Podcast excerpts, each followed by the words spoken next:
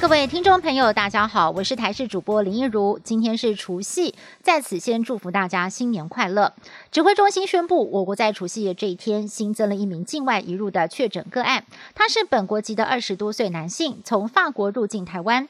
这名新增确诊的案九三七，原本可以在解除居家检疫之后就能够返家过年，如今却只能够留在医院治疗，只能够用视讯的方式跟家人团聚。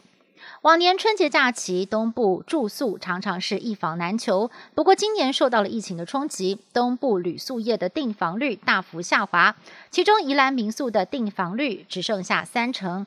至于花莲饭店，虽然还有八成的订房率，但是相较于以往还是掉了将近两成。疫情影响之下，让春节假期显得格外冷清。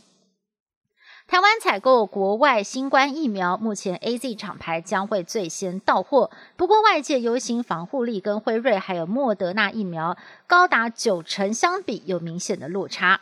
国内的医生认为，可以考虑接种完两剂 A Z 疫苗之后，再追加一剂次单位蛋白疫苗来增强免疫反应。不过必须要进一步的临床试验才能够得知成效。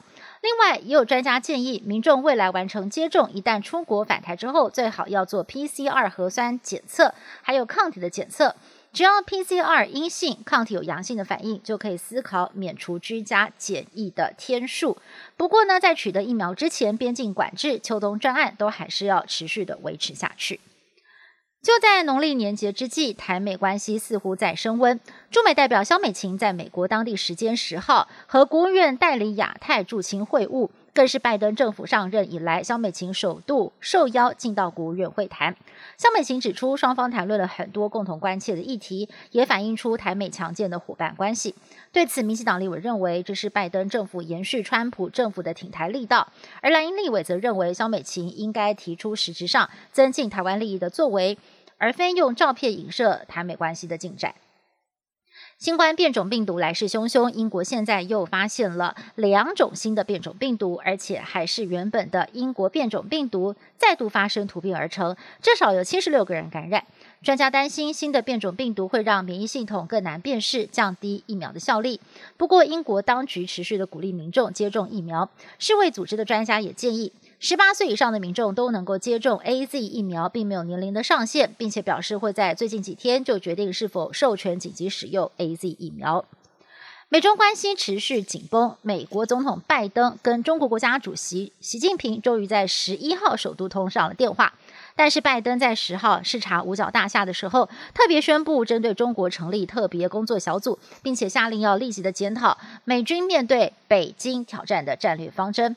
而白宫方面也澄清，奥巴马时代的战略耐心并不适用于中国大陆。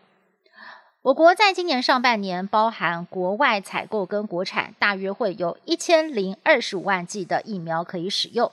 民众就很好奇，这是不是代表距离完全开放边境的日子越来越近了呢？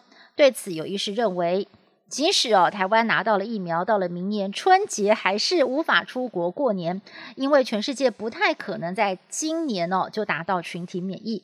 另外，以国内拿到的疫苗数量来看，年轻人短时间之内应该还是很难打得到疫苗。以上新闻是由台视新闻部制作，感谢您的收听。更多新闻内容，请持续的锁定台视各界新闻以及台视新闻 YouTube 频道。